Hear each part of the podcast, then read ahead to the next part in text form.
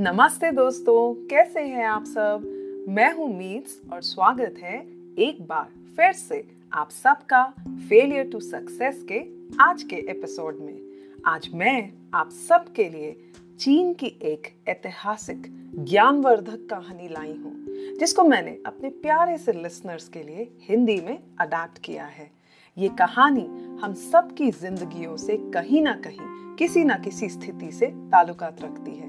और ये कहानी हमें सिखाती है कि अपनी ज़िंदगी की भागदौड़ में प्रेशर्स में और कॉम्पिटिशन्स में हम सब अपने गोल्स को अचीव करने के लिए आउटवर्डली इतना फोकस्ड हो जाते हैं कि हम भूल जाते हैं कि ईश्वर ने हमें सोचने, समझने और परखने की शक्ति दी है।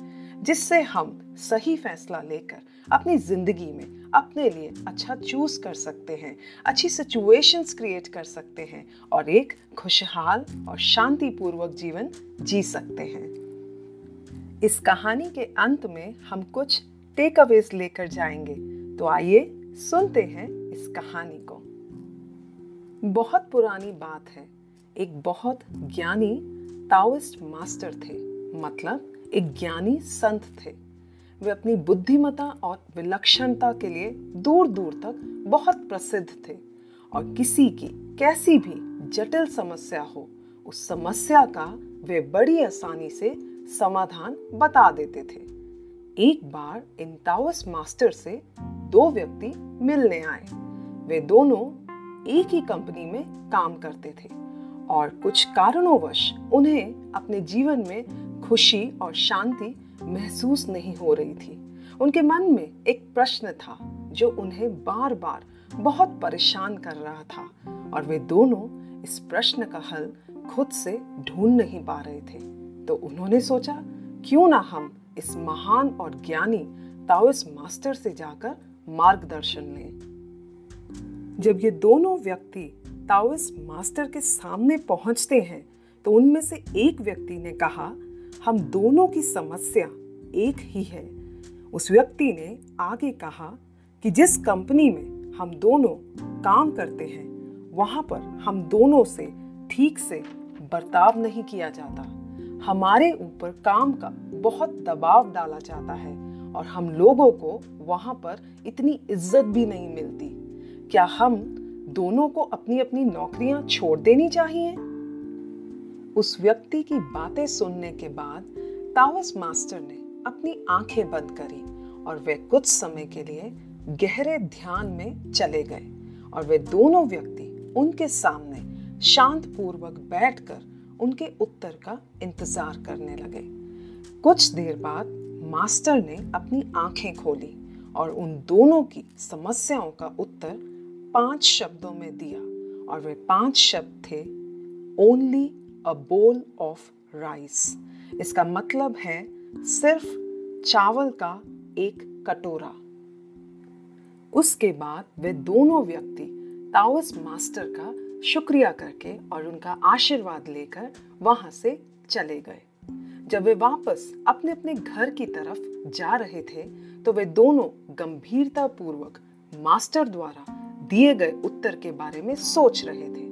उनमें से एक ने दूसरे व्यक्ति से पूछा कि तुम्हें क्या लगता है कि मास्टर द्वारा बताए गए इन पाँच शब्दों का क्या मतलब हो सकता है?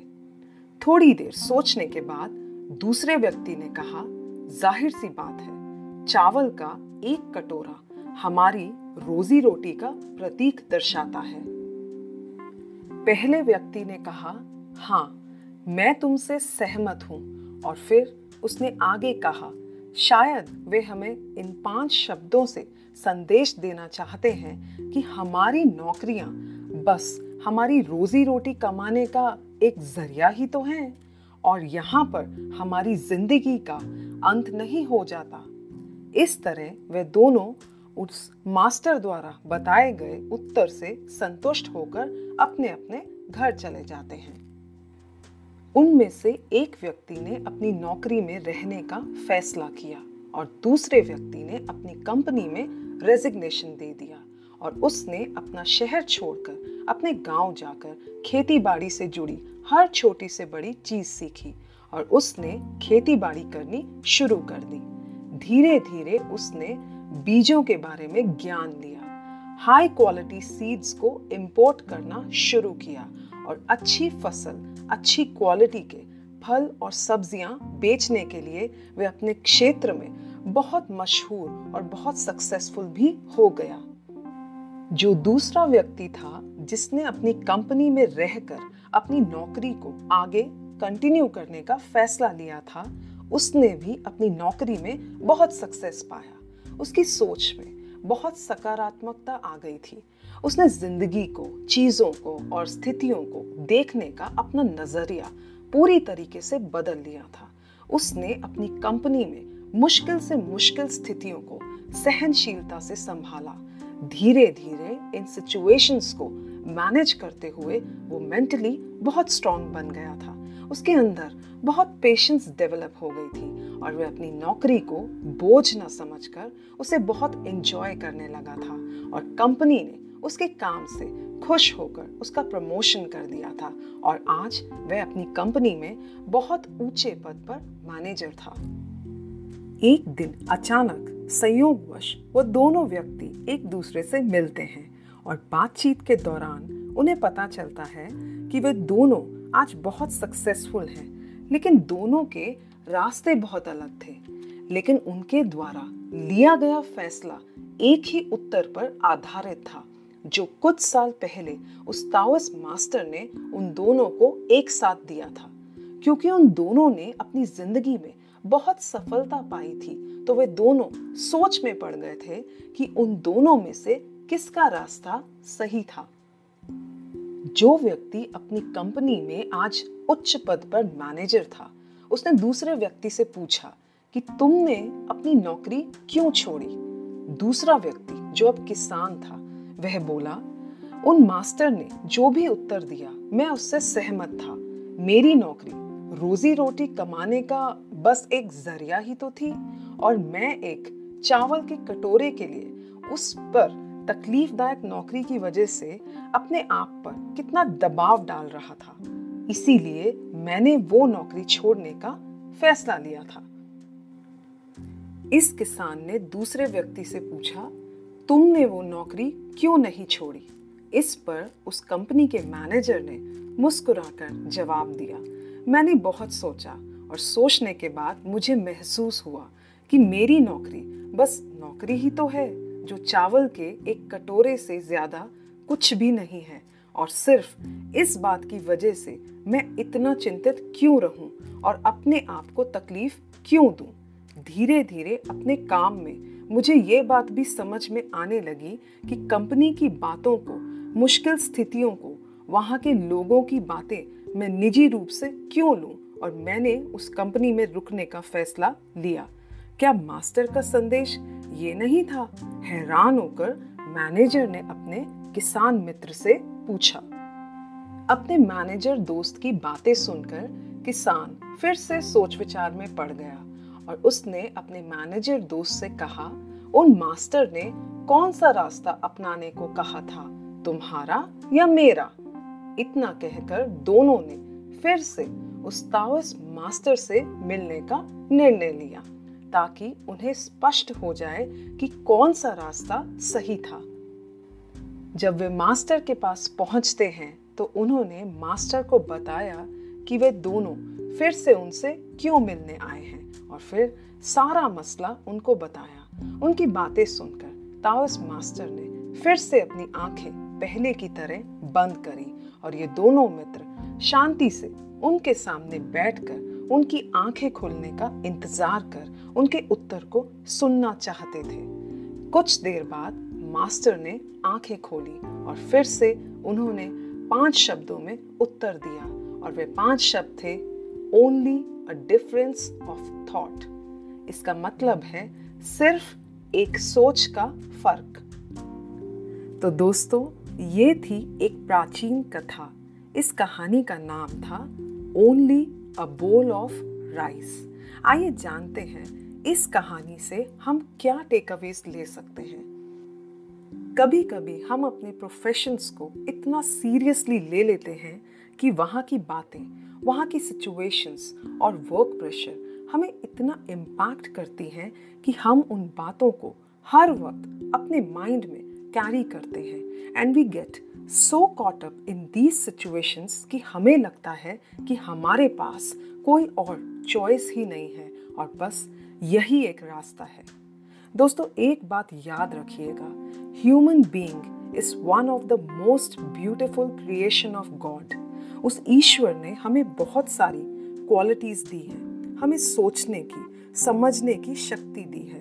और अगर हम रिलैक्स्ड होकर थॉटफुल होकर सोचें तो हमें इन सिचुएशन से बाहर निकलने का रास्ता ज़रूर मिलता है।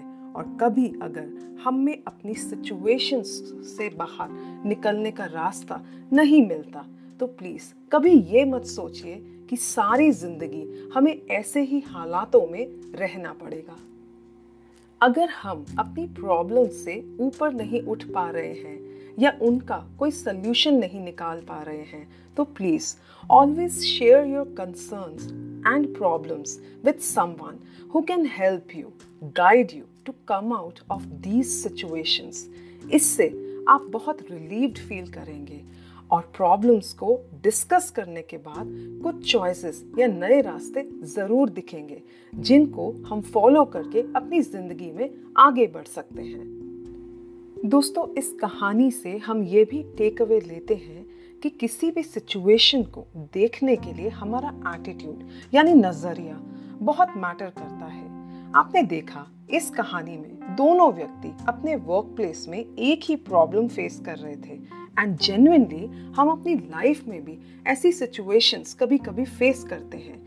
लेकिन जब वह उस ताओस मास्टर से गाइडेंस लेने गए तो उनके द्वारा दिए गए उत्तर ने उन दोनों का अपनी अपनी सिचुएशंस को देखने का नज़रिया बदला। और जब उन दोनों का एटीट्यूड या नज़रिया बदला तो उन्हें नए रास्ते दिखे और फिर वे अपनी ज़िंदगी में आगे बढ़े। It all depends on our attitude हमारा नज़रिया, कि हम लोगों को सिचुएशंस को, अपनी ज़िंदगी से किस नज़रिए से देखते हैं। और उसकी शुरुआत होती है हमारे खुद के माइंड से। जब हम अपना नेगेटिव सिचुएशंस को देखने का नज़रिया बदलते हैं, यानी एक शिफ्ट लाते हैं। Everything start changing around us यहाँ पर मैं आपके साथ एक फ़ेमस ऑथर जेफ केलर का एटीट्यूड पर एक ब्यूटिफुल कोट शेयर करना चाहूँगी। When you change your attitude sparks fly in the universe you are energized. You begin to see new possibilities. You move into action. You achieve extraordinary results. That's why I say when you change your attitude, you change your life. वे इस quote के through समझाते हैं जब तुम अपना नज़रिया बदलोगे तो तुम्हारे अंदर के बदलाव से इतनी शक्ति उत्पन्न होगी कि उससे इस ब्रह्मांड में भी छोटी छोटी चिंगारियाँ उड़ने लगेंगी। अपने बदले हुए नज़रिए से तुम अंदर से एक जोश महसूस करोगे। इस नए नज़रिए से तुम्हें बहुत सारे नए रास्ते दिखेंगे और तुम्हारे अंदर काम करने की एक अलग ही सफूर्ति दिखेगी, जिससे तुम अपने हर काम में एक असाधारण परिणाम मिलेगा। इसीलिए मैं कहता हूँ कि जब तुम अपना नज़रिया बदलोगे तो तुम्हारी ज़िंदगी बदल जाएगी। इस कहानी से हम ये भी टेक अवे लेते हैं कि किसी दो व्यक्तियों की सोच ओपिनियन या डिसीज़न ज़रूरी नहीं है कि एक जैसी हो। आपने देखा कैसे दोनों व्यक्तियों को जब मास्टर द्वारा उत्तर मिला तो दोनों की सोच एक दूसरे से कितनी अलग थी।